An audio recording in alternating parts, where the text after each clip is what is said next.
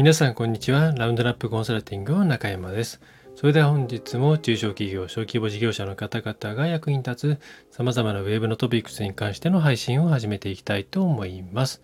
さて、えー、今はじゅういちがつじゅうよっかの、えー、れいじよんじゅうななふんということで深夜ですね。はい、えー、配信をしていきたいと思いますが、今回はですねうー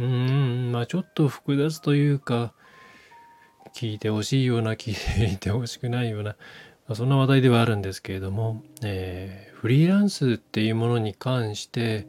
ちょっとですねうーん今世の中に流れている情報が、まあ、ポジショントークというか、フリーランスの人を増やしたい人が流している情報が多いなという、まあ、キラキラした情報が多いなというふうに思うので、まあ、そのあたりについてちょっと実態といいますか、えー、それからですね、えーまあ、フリーランスという働き方がこれからね、よく世の中ではこれからそういう副業とかも含めてかなり広がっていくみたいなね言い方がされるんですけれども、それが本当なのかと。で、まあ、結論から言えば私は、まあ、このフリーランスという働き方が増えていくとは全く思っていなくて、まあ、どんどんどんどん減っていくと思っていますと。えー、またコロナの中でこれが促進されたというような話、リモートワークがあったから、えー、こういうね副業とかフリーというような、まあ、割とジョブというところに結びつくような、ねえー、働き方が加速しているよみたいなことも聞きますけれども、えー、おそらくコロナによってリモートワークが、まあ、強制されたことというのは、フリーランスを増やすという観点で言えば、えー、全く逆効果、あ、まあ、逆の効果を及ぼした。まあ当然だとは思います。それは、えー、逆効果を及ぼしたであろうというふうに、えー、思います。えー、それからじゃあまあその上でね、中小企業の方々とかが、とはいえ外部の人材として使っていきたいというのはニーズとして大きくあると思っていて、じゃあその場合に一体まあどういうふうにすれば使えるようになるのかというところの、まあ、実際ですよね、まあ、そのあたりについて、まあ、つまりフリーランスというものについての実態と、えー、それからまあそれを使う立場の方々が何を気をつければいいのかなっていうところに関して今回はえお伝えできればと思います。で、まあ、フリーランスというものにキラキラしたイメージですとか、まあ、キラキラとまでは言わなくても良いイメージを持っている方はですね、うん、まあ聞いていただきたいのかなというふうに思っています。はい。で、まずですね、フリーランスというものを一括りにすること自体が、まあ、まずちょっと雑な感じはするんですよね。えー、すごい、まあ、バリバリ働いているとかうまくいってるようなフリーの方もいれば、まあ、正直フリーランスというのは少々厳しい、いわゆるギグワークのような方まで、えー、非常にグラデーションがあるのがこの 業, 業界というかフリーランスという言葉なんですよね。で、皆さん多分イメージしているのはその中で、まあ、キラそのね自分の力で食っていく、自分の、ね、腕前が結果的にお金になるというような、まあ、上積みの方のフリーランスを想像していると思うんですけれども、まあ、まずそれに関してそれはすごく一部だということが実態としてありますと。で、さらに、まあ、私がフリーランスに関してどう思っているかというと、今世の中がフリーランスになりませんかとか、フリーランス的な働き方に変わっていってた方がいいですよというような流れを作っていると思うんですけれども、まあ、その方向性自体に違和感があって、あ、えーとそう、まあ、なんでそんなことを語れるのかというところを最初にお話しした方がいいかもしれませんが、まあ、私はですね大学を卒業、卒業して就活を全くせずに即フリーランスになったんですね。で、まあ、ウェブのまあ制作とか ディーティーピー とかその辺からのフリーランスになったんですけれども、まあ、そこから、まあ、それがにせんよねんかな、えー、でじゅうねんかけて法人になりましたと。でその間には何度か挫折をしておりまして、えー、個人事業主になったりならなかったり、まあ、普通の会社に勤めたりとかしてきたんですね。で、まあ、それはまあ今とはまた違う時代の話だからっていうことももちろんあるんですけれども、まあ、そのあたりの経験をもとにお話をさせていただいているという形になります。で、フリーランスはどういうふうにしてなるかというと、あの周りにですね、何か言われる言われてないものではなくて、気がついたらフリーランスになっていたと、あるいはフリーランスでしかもう働く、えー、道がなかったというような方がもう生き残っている人って、そういうケースが極めて多いと思っています。まあそんなに正直私も業界に友達がいませんが、あくまでウェブ系というくくりですね。はい、ちょっと他の業界は分かんないです。あの立場として個人事業主というフリーランスという形になっている、いろんな、まあ外から見たら普通に就業しているんだけどもフリーランスという方もいますよね。なんか美容師さんとか、えー、そういう方ではなくって、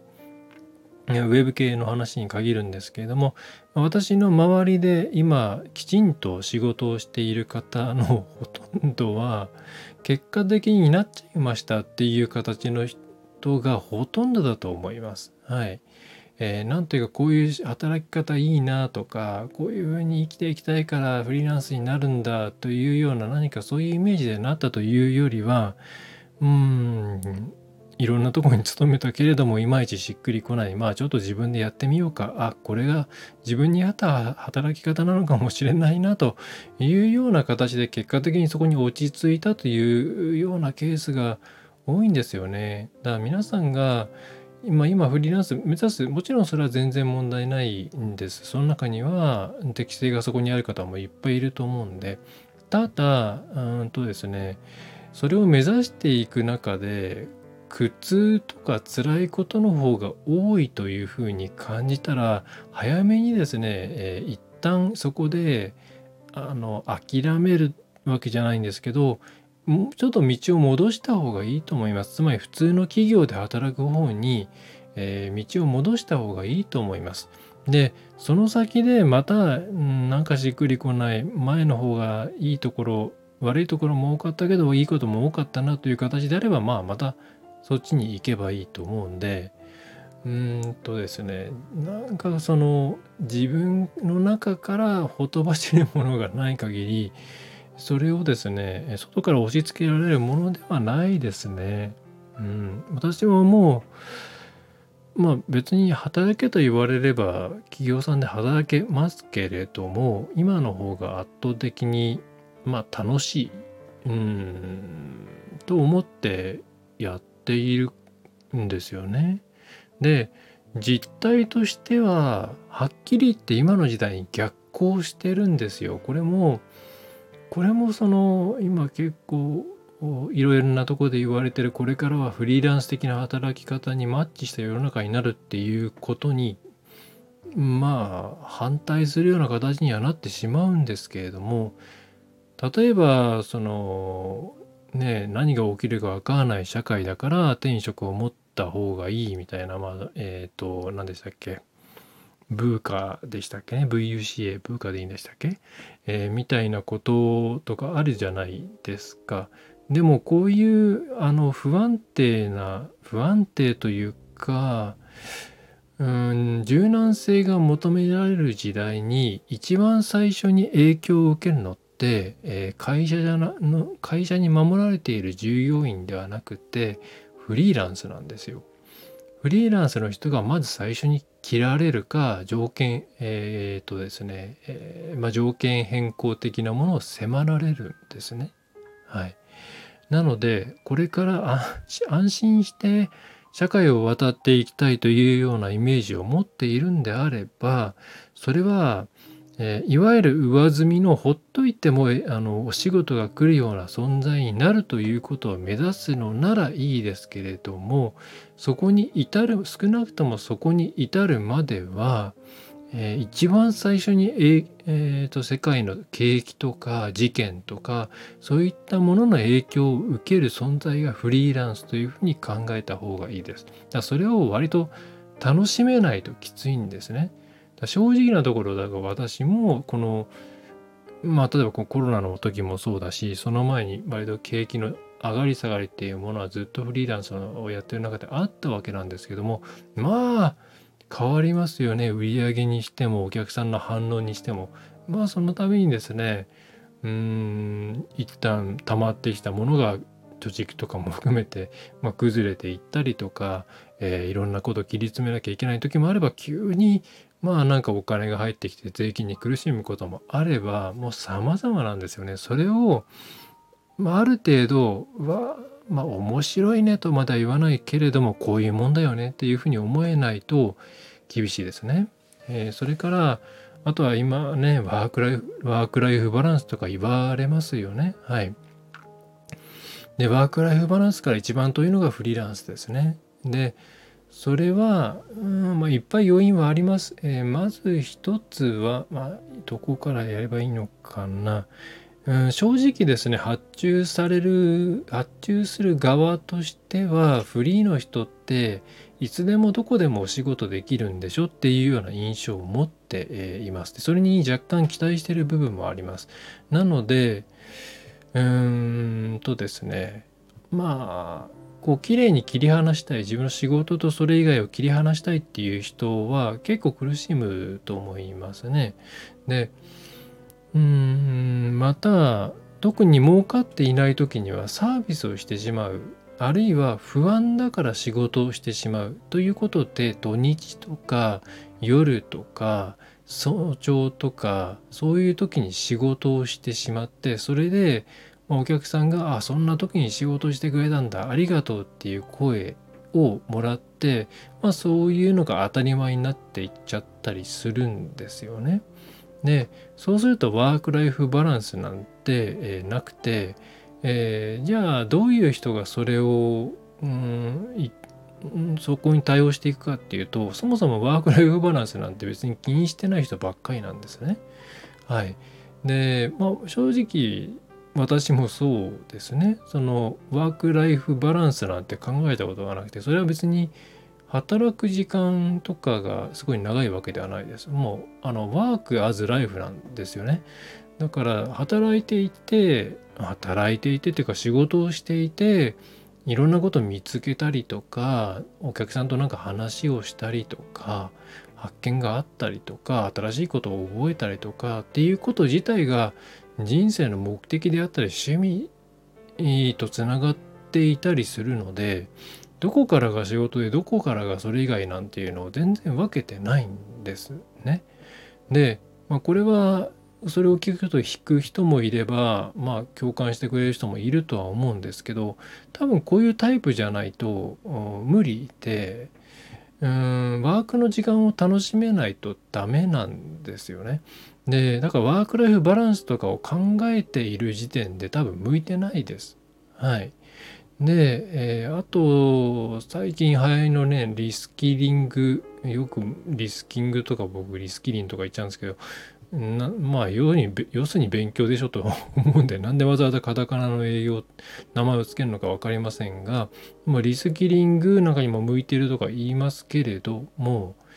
えー、っとですね企業だったら研修とか勉強する時間とかっていうのを、まあ、まあブラック企業だとねよく休みの時間時に勉強してこいよとか言いますけども、まあ、一般的な企業であれば勤務時間の中ないし、まあ研修代とかも出してくれますし、セミナー代とかも出してくれますし、まあ、本なんかも買ってくれますし、業務時間の中でこれはまあ勉強の時間にしてくれていいよってしてねやってくれたりするわけじゃないですか。はい。でもまあだから勉強時間に対してお金がもらえているんですよね。はい。でもあのフリーランス、えー、まあこれ法人化したとしても。法人化したとしても感覚的には同じなんですよ。要はですね自腹なんです全部。はい。これはまああのもう如実に感じたのは、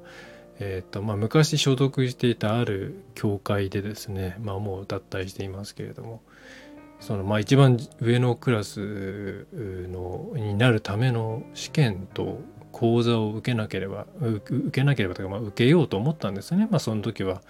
そのその辺にいろいろ面白いことがあるんじゃないかなと思ったんで、はい、まあ、大きな間違いだったんですけれども、えー、それがですね、まあ、さんじゅう、よんじゅうまんするんですよ。あ、お金いってよかったのかな。まあいいや。えー、それで、で、その時に受講したのが、一緒に受講したのがろくにんぐらいいたんですけど、えー、多分、その時に自腹でお金払って、と当時法人化もしてないですから、本当に自腹でお金払って、受講してたの僕だけだと思います。他の人みんな会社からお金もらってました。はい。で他の人多分今みんな活動してないと思います。あのそういうの資格が示す業界ではですね。はい。えー、その時にやっぱりですね、その後まあその資格を取るといろいろえー、っとそれの公認を育てるみたいなことをするんで。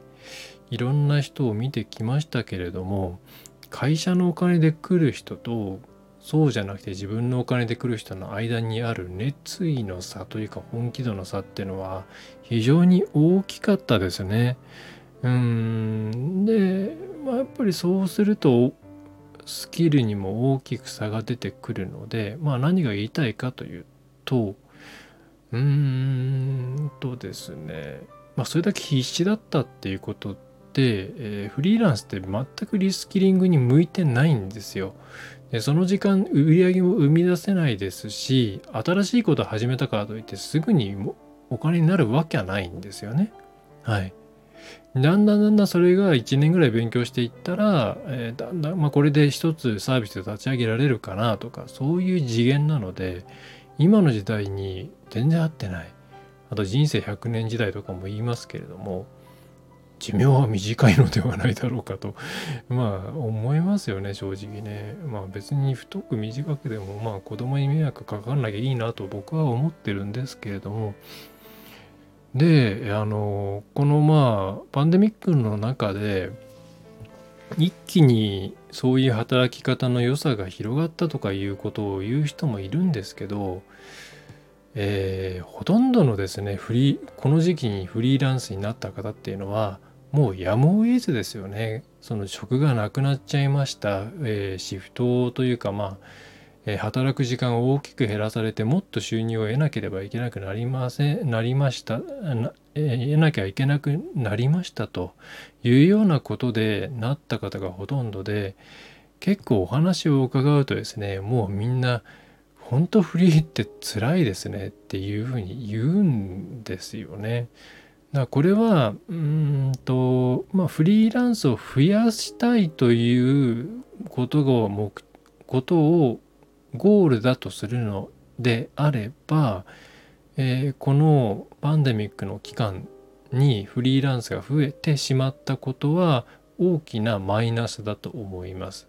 はい。そもそも景気が悪いから仕事も来ないし、一気に人が増えたから、えー、値段も下がっていっているし、とはいえ、うん、仕事ってほとんどがですね、まあこういう不安定な状態だと、もともとオーソリティがある人に集まっていきますから、えー、そういう人以外のところに、ね、最近フリーランスになりましたなんていう人のところには、まあもともといた会社のつながりなんかがない限りは、まあ、まず仕事が来ないんですよ。うん、だから、まあ、かなり絶望して、えー、まあいろいろ落ち着いてまた別のところに就職できてよかったですっていう方が多いんじゃないですかね。まあ私の観測範囲だとそうですね。なのであのフリーランス的なそのジョブ型雇用が進んだとか副業云々が進んだとかそういうことはまあないし、えっとフリーランスっていうものの実態に皆さんが気づいてくれてくれたっていうことは良かったかなと思います。はい。ということで、まあここまでの話を聞いていただいて、でもなおあやっぱでもなりたいわとかは自分には合ってるんじゃないのっていう人は目指せばいいと思いますし、逆にイメージで例えばその通えーと、満員電車に乗んなくていいとか、女子の言うことをそんなね、気にしなくていいとか、そういうよく言われているようなこと、うん、あとその手に職をつけることによって自分に自信がつくとか、自信なんかつかないですよ。あのフリーランスってもう全部自分のせいなので、誰かのせいにできないんですよ。だから失敗したらもう自分の全部せいですし、さらに今超可視化して社会ですから、もう何ですか、あの凄まじい人ってのは世の中にいるんですね。それはこの業界に生きていると突然出会ったりするんですけども、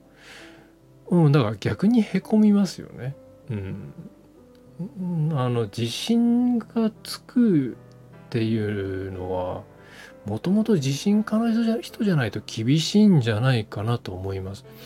自信はつかないです。自信はつかないけれどもやっていける人じゃないと厳しいと思います。うん、それよりは会社の中の表ちゃんと表彰制度とか、あの人事労務とか、そのはしごの仕組みがちゃんとしているところで昇進制度昇進しながら進んでいく方がはるかに自信はつくと思いますし、安定すると思うので、僕ね、あのうーん特にそういう自信を持ちたいんですみたいなよことで手に職つけてフリーランスみたいなのを目指す人は、逆にちょっとメンタルをやられる可能性があるので、やめた方がいいんじゃないかなって思います。はい。で、じゃあじゃあどうしたらいいのとというと、まあ私は普通にね、まあは企業に勤めた方がいいんじゃないのと思うんですけれども、えー、まあ折衷案じゃないですけども、まあただこれからの社会が確かにへあの流動性が高くなっていくし、えー、それから求められる人材像っていうのがコロコロ変わっていくっていう、コロコロっていうかなんだろうな、求められるスキルが変わっていく、そしてそれに対応する人がなかなかついてこないっていう、うん、あついてこないというか、ボリュームゾーンがそこになかなか、うん、追いついてこないっていうのは確実だと思うんで、まあ、ふたつあると思うんですよね。ひとつはその、まあ、あのフリーランスという形ではなくて雇われるという形、まあ、正社員とかで雇われるような形で、だけどあの点々と会社をできる、何年かずつに移動できるようなスキルを持っていくっていう、あのまあ欧米式って言ったらこっちなんですよね。えー、なんだろう、自分でっていうよりはいろんな会社をあの転職できるようにしておく、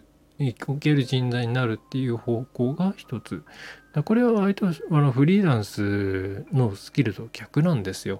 その組織にちゃんと馴染めるかとか、あのいろんなたくさんの人をまとめていけるかとか、えー、すぐに順応できるかとかみたいな話になってくるんで、これフリーランスとは逆のスキルなんです。いや、まあ、逆っていうか、フリーランスになり結果的になっちゃったっていう人が割と不得意とする部分だったりするんですけど、えー、っとそれからもう一つはそういう人たちを使っていける人材になるというところですね。はい。確かにその新しいことも含めて古いことも含めて、古い手がまあ昔からあるこなれたものも含めて、えー、とフリーランスはいっぱいいるんですよね、世の中に。で、ただその人たちに対してどういうふうに業務を振るかとか、どういう基準でその人を使うかとか、そういうことをやれる人ってかなり少ないんですね。はい。で、これがあの中小企業がなかなかフリーランスの人とかを使えない一つの原因でもあるんです、うん、ね。それはあの外部に振るっていう時には、えー、外部に振る時に業務のある程度の定型化とか、何を求めているかとかっていう、その明確化ができていないと外に外に触れないんですよ。はい。で、明確化ができている企業さんっていうのは割と外を使うことができるんですけれども、それができない企業さんっていうのは結局中に人を入れて雇って、一緒に働きながらこれこれこういうことをしているんだよねみたいな話をしながら、じゃあまずここじゃあまずこの辺からやってみようかっていうふうに、まあなんかこうノンバーバルコミュニケーションみたいなものを中心に人をですね、人材を入れて中で使える人に育てていくようなことをするわけなんですよね。で、このやり方で や, やり続けていく限り、えー、外部の人材をそういうフリーランスとかを使うっていうのは非常に難しい、うん、のでな、まあ、とはいえ人材不足になるのは確実ですよね、これは。えー、だったらそこをこう外部から引っ張ってこれるような、えー、人材になれると、えーまあ、それこそ本当にどこからでもですね、えー、引く手あまたになります。まあ、ただまあ明確にそのそういうことができますよっていう何かこうラベリングが世の中にないので、資格みたいなラベリングがないので、えー、そこは自分のプロプレゼンテーション能力であったりとか、まあ、自分の個人としての情報発信をするとかっていうことは必要になるし、まあ、むしろそしたらそういう会社の方がええんかなっていう気もするんですけれども、えー、そういう人材になるっていうのがもう一つあるかなと思います。はい。えー、まあそっちを目指した方が絶対いいし、あの日本全体のその生産性を上げるとか人材不足を解消するっていうミッションを掲げるとしたら、そのやっぱり、まあ、後者ですよね、えー、人と会社をつなぐ間のクッションというか、まあその、うん、翻訳者になるような立場に立ってる人がいっぱいいた方がいい、うん、そういう人になれた方がいいので、そこを目指した方がいいと思うし、その職場なかなかなくならないと思いますよ。あの人間と人間のマッチングってパラメータ化されているもの以外についてはなかなか エーアイ でも難しいですからね。えー、そこはね、で人材、結局じゃあそれ人材派遣とかマッチングじゃないかってなっちゃうんですけど、うーんとですね、えー、そこは最初の意識づけとして派遣とかではなくって、その会社で働いてくれる人をマッチングマッチングというかを外部から連れてくる、うまくコネクトするっていうようなイメージでやっていけば、まあ、差別化はできるんじゃないかなと思うんですけどね。うん、まあ、でそこでなんかあの高いフィーとかを払わなければいいのかなと。ちょっとね、派遣度が高いですからね。えー、まあそういうところを目指していただくといいんじゃないかなと思います。で、逆に中その使わなきゃ人材いないなっていう中小企業の方は、えー、そもそも何もしなくても人材がなんか副業人材とかフリーランスが勝手に来るような時代は来ないと思った方がいいです。自分たちの方で自分たちの業務をうまく切り出して外に出せるっていうような状態をまず作らなければいけない。で、その上でそれを元にして何をどんな人を連れてきて何をうーん評価要因として持ってきてどれぐらい払うのかっていう、そういう計算ができるような人材を作らなければいけない、えー、そういう状態になって初めて、えー、外部の人材をうまく使って自分たちをコンパクトにしながら大きな事業を回せるようになると、えー、そんな感じのイメージを持っていただくといいのではないかと思います。はい。ねえー、ということで今のキラキラフリーランス像みたいなのはですね、本当に虚像だと思うので、うーん、まああれやポジショントークですね。フリーランス増えた方がいい業界ってありますからね。えー、まああんまり言うとなんか言われそうですけれども、基本的にはそういう感じだと思います。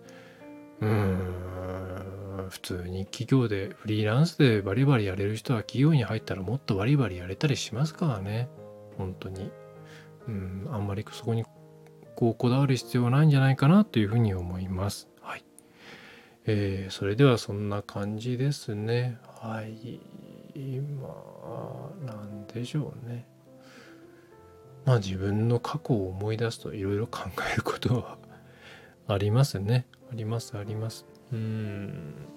まあ私は何でしょうね。あの半分ぐらい好奇心でできているので。まあ、会社だとちょっと、ちょっと会社だと窮屈だったんですよね。なので、えっと、まあ、いろんな会社を私は、えー、コロコロコロコロ変わっていって、あの、いろんなことを吸収させていただいて、まあ、申し訳ないんですが、まあ、それでちょっと落ち着いたら、そろそろいいかな、みたいにしちゃう人間でしたので、えーまあ今のところなんかね骨をどっかにうずめようっていう気はないんですけどね、なんか誰かと一緒に面白いことやれたらいいなみたいな心もしてやっている結果今ここにいるという感じではございます。はいえー、じゃあ今回はそんな感じですね。はいまああのなんかいろいろフィードリーに入れた記事を読んでいたらそんなフリーランス系の記事がたくさんあったので、ちょっとこれはちゃんと現場から意見を言っておいた方がいいかなということで、えー、今回はまとめてさせていただきました。はい。えー、それでは今回は以上になります。えー、と中小企業、小規模事業者のウェブ活用を、はい、行っている、まあ、これがメインなんですけどもね。はいえー、ラウンドナップウェブコンサルティングの中山がお送りいたしました。えーまあ、今回の内容を受けまして、えー、こういうそういう企業になりたいとか、あとは、えー、そういう人を使えるようにちょっとしばらくアシストしてほしいとか、そういうことがあればお気軽にお声掛けをいただけると、えー、嬉しいなと思います。まあ、また私もそういう立場ではありますので、えー、よろしければ何かお手伝いできることがあればお問い合わせください。えー、あとホームページの無料診断とかもやっているのでお気軽に、えー、お申し込みください。はい。それでは最後までお聞きいただきましてありがとうございました。ラウンドナップウェブコンサルティングの中山がお送りいたしました。